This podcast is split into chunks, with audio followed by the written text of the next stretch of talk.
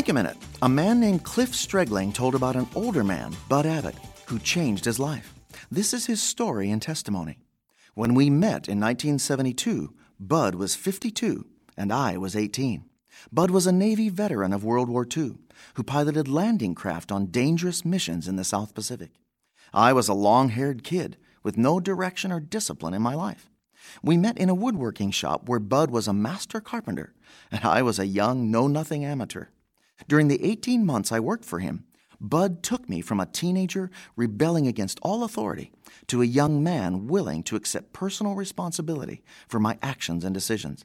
He instilled in me a work ethic and love for learning that remains with me to this day. Bud influenced such a complete change in me because he practiced what he preached. He was always 30 minutes early for work.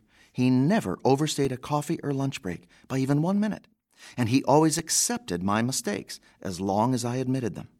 Bud taught by example that always doing your best is what's important, whether you're paid and praised for it or not. He told me over and over again that I needed a trade or an education, and he recommended education.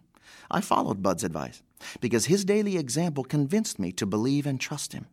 I left his shop to go to university. Every year I returned to tell him I had completed another year.